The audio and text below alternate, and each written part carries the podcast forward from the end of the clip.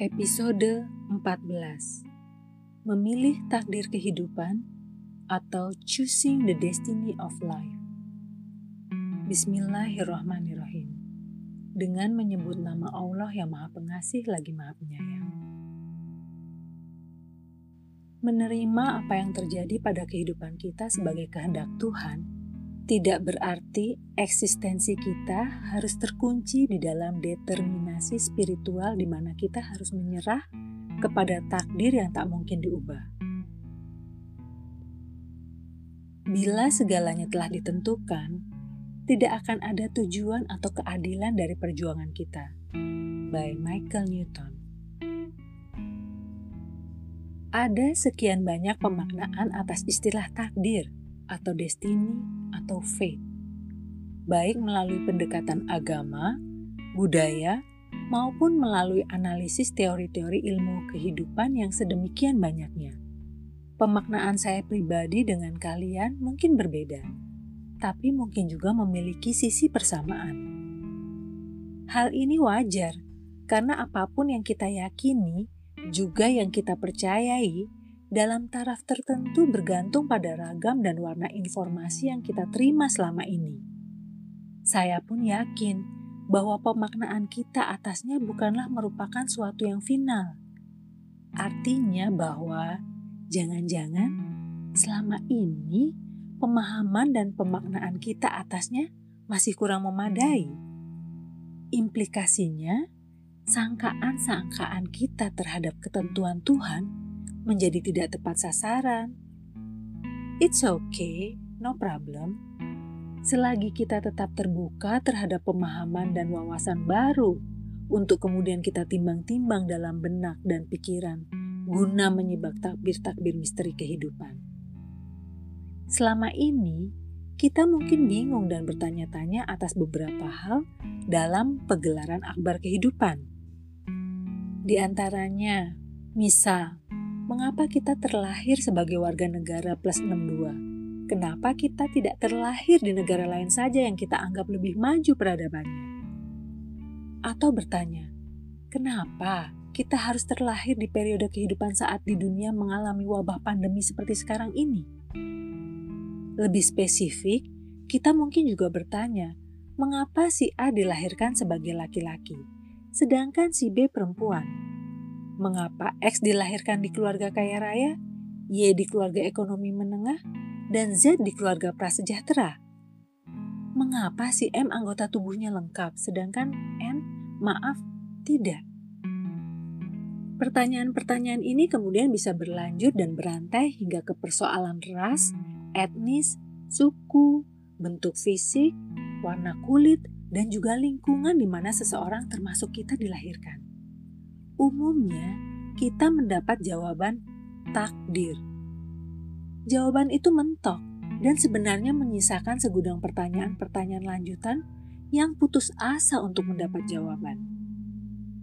Kalau sama-sama takdir, enak dong yang terlahir di keluarga berada dan mapan secara ekonomi, ujar sobat miskin.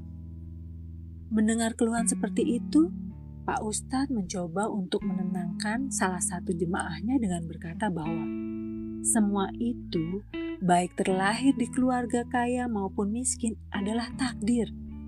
Keduanya sama-sama ujian dan cobaan. Jemaahnya protes dalam hati. Kalau sama-sama ujian, ya mending aneh diuji jadi orang kaya, Pak Ustadz. Minimal kalau ada masalah, masih pegang duit banyak.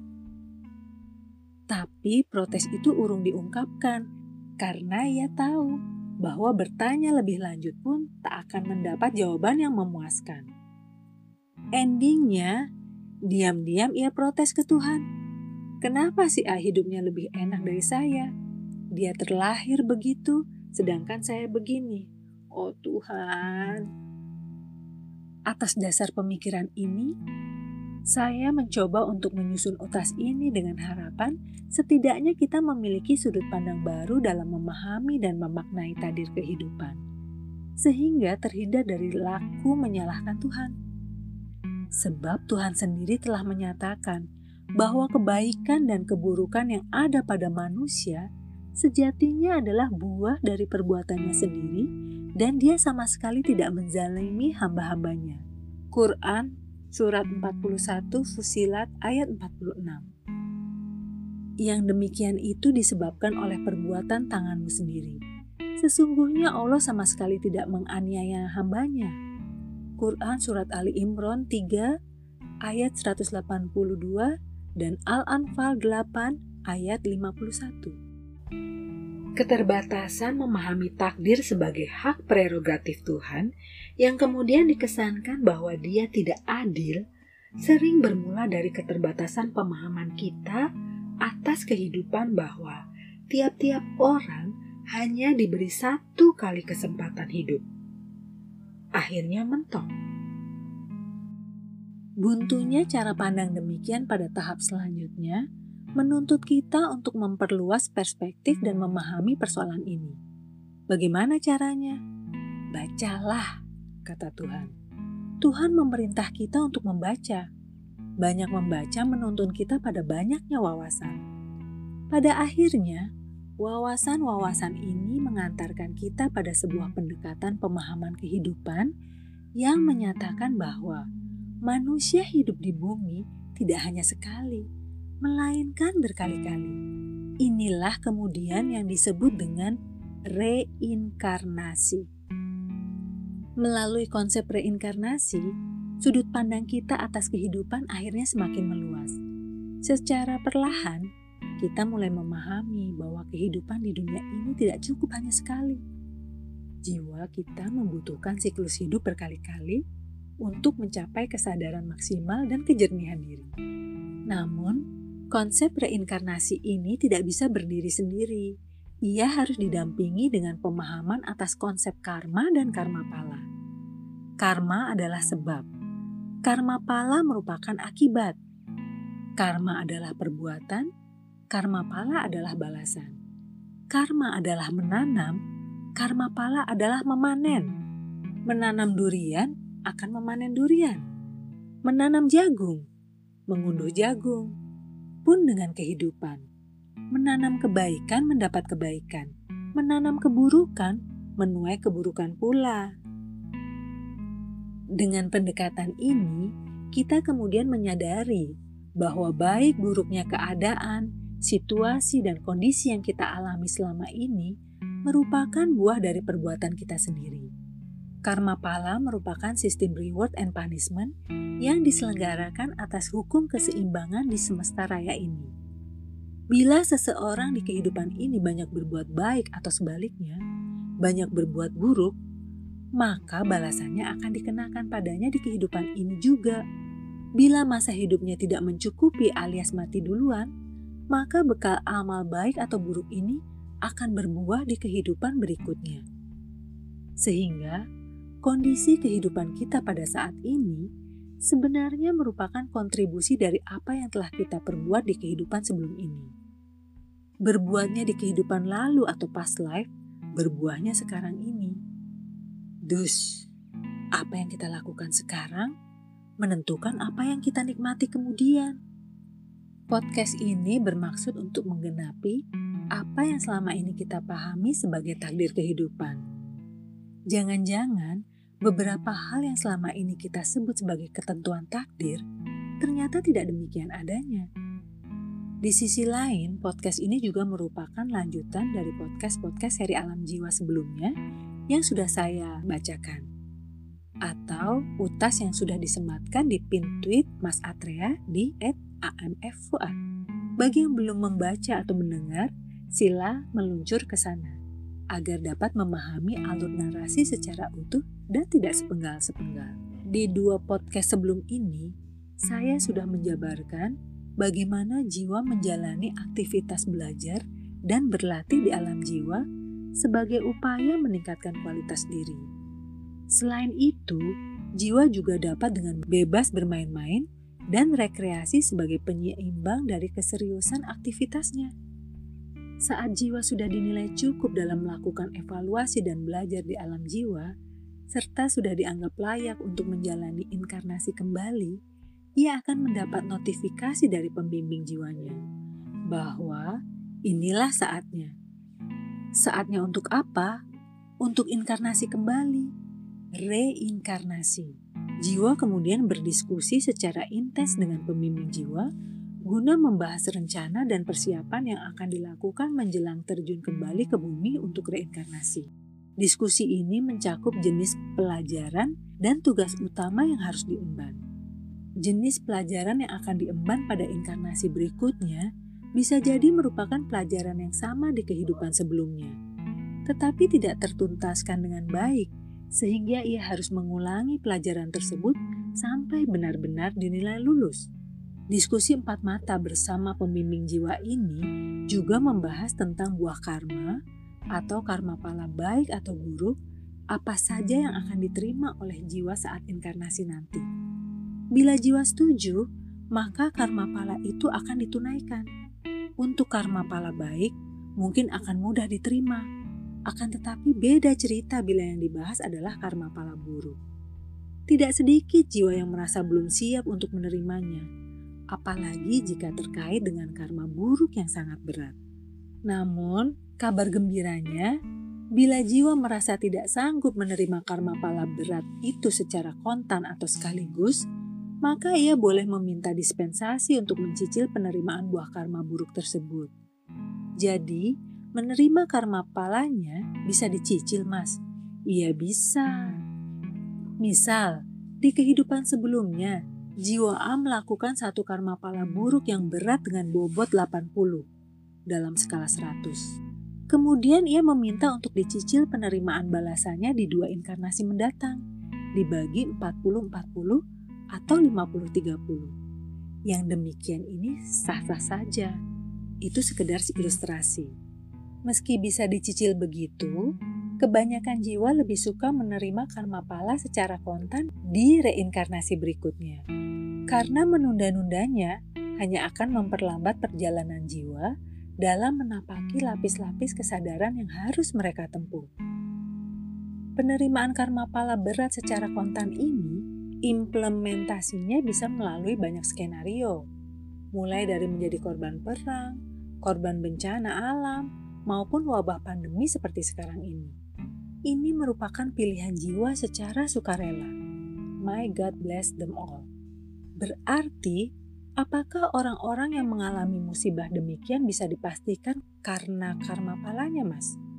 Hmm, nggak juga sih. Lalu karena apa? Pelajaran jiwa. Apalagi itu? Beda dengan karma pala yang sifatnya merupakan akibat dari karma yang kita lakukan.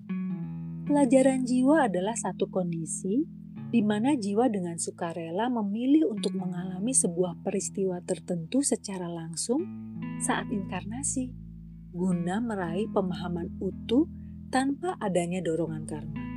Contoh kecil, seorang pesepak bola yang berposisi sebagai striker sesekali perlu belajar bermain di posisi kiper. Dengan menjadi kiper sungguhan saat pertandingan, ia akan memahami apa yang sesungguhnya dirasakan dan dihadapi oleh seorang penjaga gawang. Pada sebagian inkarnasi-inkarnasi yang telah kita lakoni sedemikian banyaknya, boleh jadi kita pernah mengambil pelajaran menjadi orang yang mudah sakit-sakitan, mati muda, terkena bencana alam, perang, atau juga kondisi fisik yang tak lengkap, dan lain sebagainya. Selalu ada alasan di balik setiap kejadian, dan selalu ada makna di balik setiap peristiwa. Ada satu sudut pandang lagi yang bisa kita pakai dalam menilai peristiwa hidup selain pemenuhan karma dan pelajaran jiwa. Apa itu? Yakni konsekuensi logis. Konsekuensi logis merupakan efek dan akibat atas penggunaan free will atau kendak bebas yang kita miliki. Betul, bahwa tiap-tiap kita diberi porsi free will untuk memilih dan melakukan apa pun dalam hidup ini akibat dari pilihan yang kita ambil dan perbuatan yang kita lakukan akan melahirkan yang namanya konsekuensi logis. Contoh mudahnya adalah bermain air ya basah, bermain api berpotensi terbakar, makan makanan tidak sehat menyebabkan sakit, sering berbohong sulit dipercaya orang, dan lain sebagainya. You name it. Dengan memahami tiga perspektif itu, setidaknya kita dapat memperluas cara kita dalam memahami dan memaknai peristiwa-peristiwa yang terjadi dalam kehidupan. Kembali ke persiapan reinkarnasi. Setelah berdiskusi panjang dengan pembimbing jiwanya dan telah memantapkan diri untuk melakukan reinkarnasi, jiwa kemudian diantar oleh pembimbingnya guna menghadap dewan para tetua atau The Council of Elders untuk kedua kalinya. Pertemuan pertama dengan dewan ini telah saya bahas di podcast sebelumnya, yakni ketika jiwa harus menjalani tahap evaluasi atas pencapaian-pencapaian inkarnasi terakhirnya. Bagi yang belum mendengar, silahkan lihat di podcast episode evaluasi perjalanan hidup pembimbing jiwa dan para tetua atau Life Journey Evaluation, Spirit Guide and the Council of Elders. Format ruang sidangnya tidak jauh berbeda. Yang beda biasanya adalah komposisi anggota dewannya. Untuk sidang persiapan inkarnasi seperti saat sekarang ini, biasanya jumlah tetuanya lebih sedikit dibanding sidang evaluasi pertama. Bisa cuma dua atau tiga tetua saja. Apa saja yang dibahas di sidang ini? Tentunya tidak sebanyak sidang evaluasi. Di sidang persiapan ini, para tetua mencoba untuk memastikan kesiapan dan keteguhan jiwa untuk menjalani inkarnasi berikutnya. Mereka menanyakan kemantapan rencana yang telah disiapkan. Kesungguhan tekad jiwa untuk menjalani inkarnasi berikutnya betul-betul ditakar di sini. Jangan sampai jiwa turun ke bumi dalam kondisi ragu-ragu atau kurang yakin. Sebab di alam jiwa tidak sedikit jiwa yang merasa kapok menjalani inkarnasi ke bumi dan agak ogah-ogahan untuk reinkarnasi di planet ini. Biasanya, jiwa yang merasa begini adalah jiwa yang masih muda dan pencapaian inkarnasi sebelumnya terhitung buruk. Sebaliknya, ada juga jiwa-jiwa yang terlampau bersemangat untuk segera kembali ke bumi, ingin cepat-cepat menuntaskan hal-hal yang ia rasa belum selesai. Bila perlu, langsung terlahir menjadi bayi lagi tanpa kembali dulu ke alam jiwa.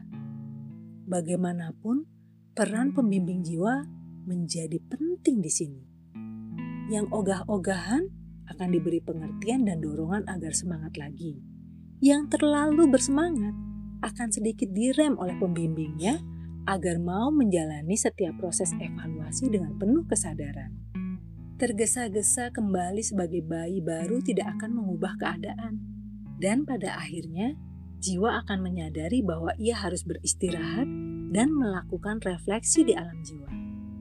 Selanjutnya, bila tekad jiwa sudah dinilai mantul, mantap betul untuk reinkarnasi, maka tetua akan memberikan restu serta mengirimkan energi kasih plus kebijaksanaan secara langsung kepada jiwa bersangkutan sebagai tambahan bekal energi menjelang inkarnasi lagi.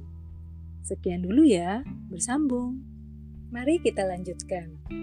Selesai dari sidang dewan persiapan, jiwa kemudian diantar oleh pembimbingnya menuju satu tempat krusial di mana jiwa akan memilih tubuh fisik yang akan didiaminya saat reinkarnasi nanti. Tempat ini disebut dengan ring takdir atau ring of destiny.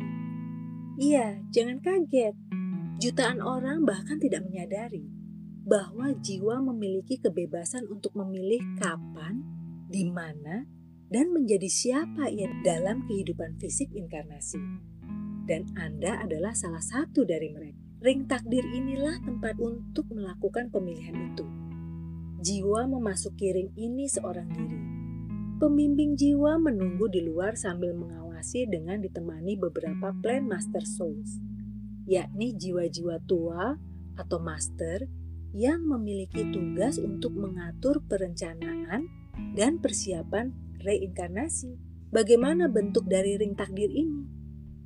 Ring takdir semacam ruangan luas yang berbentuk bulat, seperti gelembung besar, atau seperti tahu yang dijual 500-an dan digoreng dadakan itu. Tahu bulat dong. Ruangan bulat ini dipenuhi dengan layar-layar di sekelilingnya, seperti bioskop, tapi layarnya lebih banyak. Layarnya tidak padat keras seperti layar TV kita di bumi, tapi elastis dan dapat bergerak karena basisnya merupakan energi cahaya. Saat memasuki ring ini, Jiwa merasa antusias karena dalam benaknya sudah terpatri harapan dan target-target yang hendak dicapai. Walaupun kadang ada sebagian jiwa yang merasa agak bergidik karena membayangkan balasan karma pala buruk berat yang harus ia terima. Lalu bagaimana prosedur pemilihan setting kehidupan inkarnasinya? Di dalam ring, jiwa akan diperlihatkan beberapa opsi tubuh fisik manusia yang akan ditempati olehnya saat reinkarnasi nanti. Pilihan-pilihan ini disiapkan oleh para Plan Master Souls. Para Plan Masters memberikan beberapa pilihan tubuh yang dinilai paling cocok dengan jiwa berdasarkan pertimbangan kebutuhan pemenuhan karma dan pelajaran jiwa yang hendak diraih. Biasanya, pilihan yang disiapkan tidak jauh dari tiga pilihan tubuh fisik. Plan Masters tidak sembarangan memberi pilihan. Pilihan-pilihan ini merupakan hasil dari seleksi dan penyortiran secara jeli sehingga dihasilkan kandidat-kandidat tubuh fisik yang dipandang paling cocok sesuai kebutuhan inkarnasi selanjutnya. Penyeleksian ini sudah melalui perencanaan matang berdasarkan hasil diskusi dengan pembimbing jiwa dan hasil sidang dengan para tetua. Opsi-opsinya mengacu pada tabungan karma, rencana, tujuan, dan pelajaran yang hendak dicapai oleh jiwa. Di dalam ring, jiwa berdiri sendiri di tengah. Di hadapannya terbentang beberapa layar. Untuk mengoperasikan layar ini, jiwa bisa menggunakan panel berisi tombol-tombol yang ada di dekatnya. Fungsi utama dari panel tombol ini adalah mengatur berjalannya tayangan yang ditampilkan. Sebagai penggambaran, bagi yang pernah nonton film X-Men, mungkin sudah tak asing dengan alat yang bernama Cerebro. Alat ini digunakan Profesor X untuk mencari dan melacak mutan yang terpencar. Nah, kurang lebih Ring of Destiny berbentuk seperti ruang cerebro ini. Tombol-tombol di ring juga berfungsi untuk mengatur waktu dari tayangan yang ditampilkan. Layar akan menampilkan tayangan cuplikan-cuplikan kehidupan masa depan dari orang-orang atau tubuh-tubuh fisik yang menjadi kandidat wadah inkarnasi jiwa. Cuplikan-cuplikan ini mencakup kehidupan masa kecil, remaja, bahkan tak jarang juga masa tua. Panel tombol-tombol ini nantinya digunakan untuk melakukan play, pause, forward, dan rewind. Sebagaimana yang biasa kita lakukan dengan alat atau aplikasi pemutar film atau video di bumi. Selain setting waktu, tayangan di ring juga memuat lokasi, wilayah, daerah, atau negara di mana masing-masing kandidat akan dilahirkan.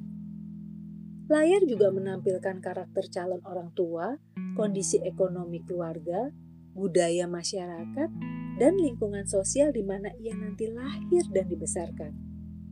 Jiwa melakukan screening secara hati-hati karena efektivitas capaian reinkarnasi akan bergantung pada setting yang ia pilih, khususnya berkaitan dengan kondisi dan karakter orang tua yang akan mengasuhnya. Pertimbangan pemenuhan karma dan pelajaran jiwa sangat krusial di sini mirip dengan saat jiwa mempelajari buku-buku di perpustakaan buku kehidupan.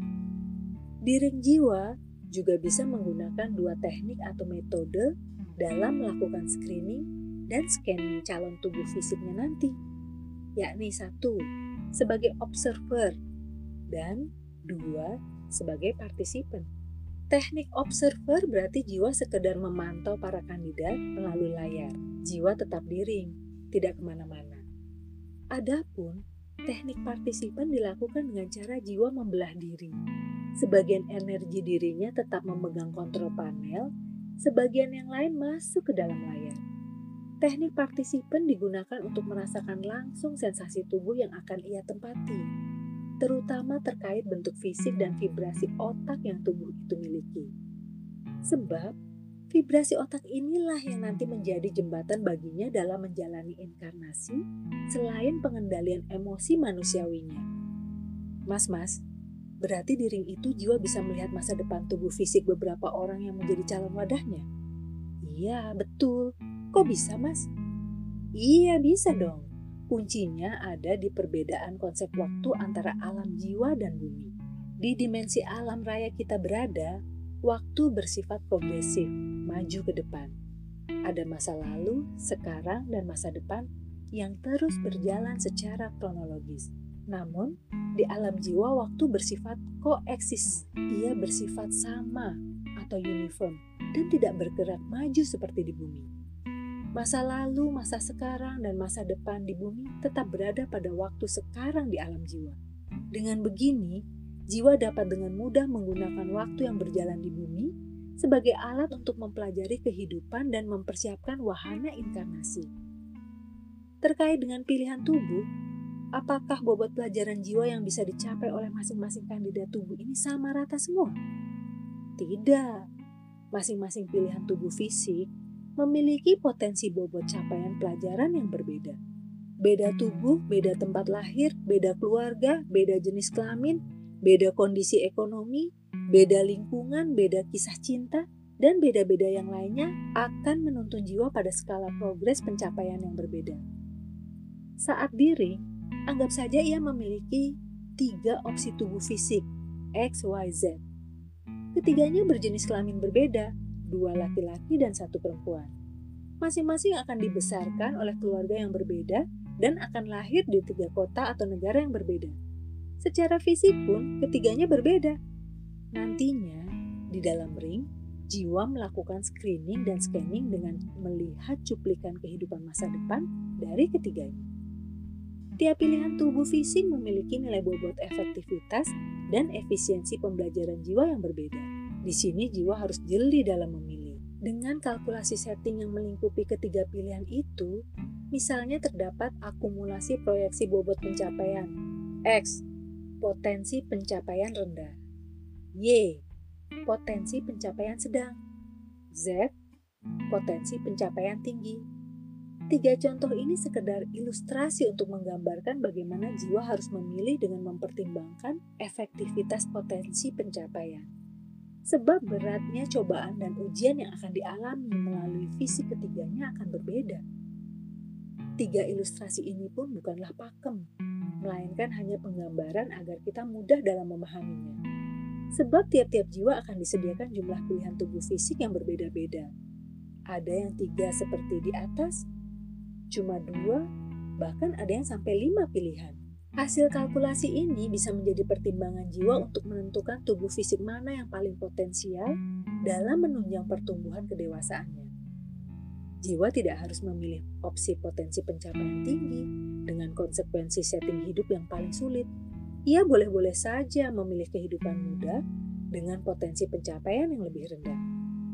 Keputusan akhir tetap ada pada jiwa, bukan pada pembimbingnya ataupun plan masters. Tanya lagi dong mas, kalau begitu berarti masa depan seseorang dan bahkan manusia semuanya udah ketahuan dong. Hmm, begini dek. Di layar dalam ring, kita memang bisa melihat masa lalu dan masa depan manusia di bumi. Namun yang perlu kita ketahui adalah bahwa yang nampak benar-benar jelas di layar hanyalah masa lalu atau peristiwa-peristiwa yang sudah terjadi di bumi. Untuk masa depan tidak. Masa depan yang jiwa kita lihat di layar dalam ring adalah masa depan seseorang secara garis besarnya saja. Itu kenapa di awal saya sebut sebagai cuplikan. Gambarnya tidak sejelas dan sejernih gambaran masa lalu yang sudah benar-benar terjadi. Cuplikan samar ini biasanya dimulai ketika gambaran masa depan kandidat memasuki usia remaja menuju dewasa karena di sinilah masa-masa terbentangnya persimpangan jalan bagi seseorang agar ia memilih sesuai free will yang sudah dibekalkan padanya. Jadi, masa depan kita semua bergantung pada apa yang kita lakukan pada saat sekarang. Kalau misalnya masa depan manusia di bumi sudah terang benderang dan tidak akan berubah, maka reinkarnasi menjadi kehilangan arti. Untuk apa jiwa kita berjuang dan belajar melalui inkarnasi demi inkarnasi bila semuanya sudah ditentukan? Justru tujuan adanya reinkarnasi adalah agar jiwa kita berjuang secara langsung untuk memperbaiki diri secara periodik dan bertahap.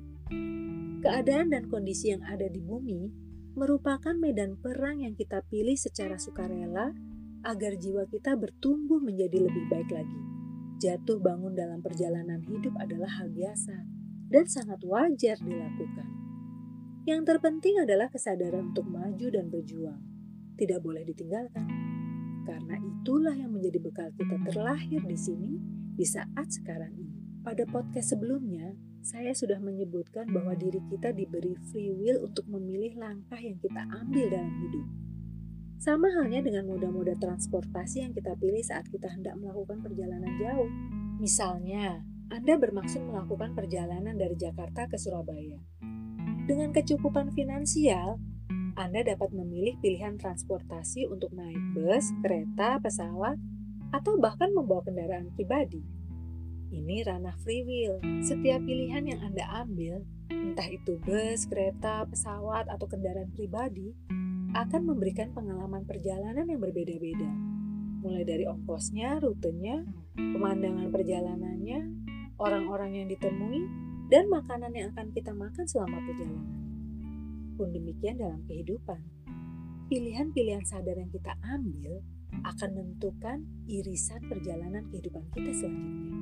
Di layar takdir, jiwa kita melihat opsi-opsi di tiap persimpangan jalan yang tersedia di masa depan. Ada opsi-opsi utama yang bisa kita ambil dari tiap cabang peristiwa-peristiwa itu. Jiwa kita memantapkan diri akan mengambil opsi yang terbaik. Namun karena satu dan lain hal, termasuk amnesia blok yang kita alami, kecerobohan atau kekurang hati-hatian dalam melangkah menyebabkan kita tidak memilih opsi utama itu saat inkarnasi. Wah, kacau dong mas. Gak apa-apa. Yang demikian ini tak jadi masalah, karena memang demikianlah inkarnasi diselenggarakan. Flashback sedikit. Sejak di alam jiwa, kita telah memilih satu jalan utama dalam hidup namun peristiwa-peristiwa kehidupan memungkinkan kita memilih jalan alternatif-alternatif yang lain. Tak ada yang salah dengan pilihan-pilihan itu, dan kita tetap bisa belajar darinya. Hanya saja, tak akan sebagus yang seharusnya. Kembali, kesalahan-kesalahan dalam membuat keputusan adalah lumrah. Yang terpenting adalah kesadaran untuk berbenah dan kehendak kuat untuk memperbaikinya. Hidup bukan soal siapa yang paling cepat mencapai tujuan, tapi soal menuntaskan perjalanan secara baik dan memuaskan. Tak jadi soal apakah itu memakan waktu yang sangat cepat atau sangat lambat.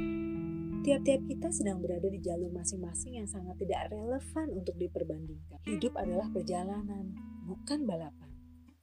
Kita dilahirkan kembali ketika jiwa kita telah dianggap benar-benar siap. Para pembimbing jiwa tidak pernah memaksa, Seandainya jiwa merasa belum siap dan bersikeras untuk tinggal lebih lama di alam jiwa, maka keputusan jiwa akan dihormati. Mengapa demikian? Hal ini tidak lain karena tumbuh kembang kesadaran, kematangan, dan kedewasaan jiwa tidak bisa dilandasi oleh keterpaksaan. Pelajaran dan latihan serta ujian yang dilalui harus berangkat dari kerelaan diri, kesadaran, ketulusan, dan kehendak untuk bertumbuh. Walhasil, dengan mengetahui tahapan yang dilalui oleh jiwa sebelum inkarnasi ini, kita menjadi paham bahwa sosok kita di bumi merupakan pilihan selektif dari jiwa kita sendiri atas dasar pertimbangan pemenuhan karma dan pelajaran jiwa. Jangan ada lagi yang beranggapan bahwa Tuhan tidak adil, karena sesungguhnya yang tidak adil adalah keterbatasan cara berpikir kita atas ketentuan-ketentuan dan kasih sayangnya. Kata lain dari pelajaran jiwa adalah blueprint atau cetak biru yang membabarkan rencana-rencana besar yang disematkan pada inkarnasi-inkarnasi yang kita jalani. Masing-masing kita membawa cetak biru ini. Kita lahir di Indonesia bukan kebetulan. Ada suatu rancang senario yang memang menuntut kita untuk terlahir di sini. Keluarga tempat kita lahir, daerah tempat kita tinggal, wilayah perantauan yang kita singgahi, juga orang-orang yang hadir di hidup kita. Semua ada maksud dan tujuan. Coba mulai sekarang, resapi apa tujuan besar dari semua ini. Termasuk kenapa Anda dengan mau-maunya mengikuti rangkaian podcast ini dari awal hingga akhir. Padahal, jutaan orang bahkan tidak menyadari. Kebetulan, nope. Dorongan jiwa Anda sendirilah yang menuntun kesadaran manusiawi Anda untuk secara perlahan menyadari apa saja yang sudah dijalani oleh jiwa Anda di alam jiwa sana kita sudah janjian untuk saling mengingatkan. Terdapat alasan-alasan spiritual kenapa kita dibesarkan dalam keluarga tertentu, seperti halnya orang-orang yang berada dekat dengan kita pada waktu kita dewasa. Mengenal diri kita sendiri adalah spiritual, berarti memahami alasan kita hidup bersama jiwa dari orang tua, saudara kandung, suami istri, dan teman-teman kita. Biasanya terdapat tujuan karma tertentu, berupa menerima rasa sakit atau kebahagiaan dari orang yang dekat dengan kita. Ingat, sambil mempelajari pelajaran kita sendiri, kita datang ke bumi juga untuk ambil bagian dalam pelajaran-pelajaran orang lain. By Michael Newton. Sekian, semoga bermanfaat. Damai di hati, damai di bumi, damai di jiwa, damai di alam semesta.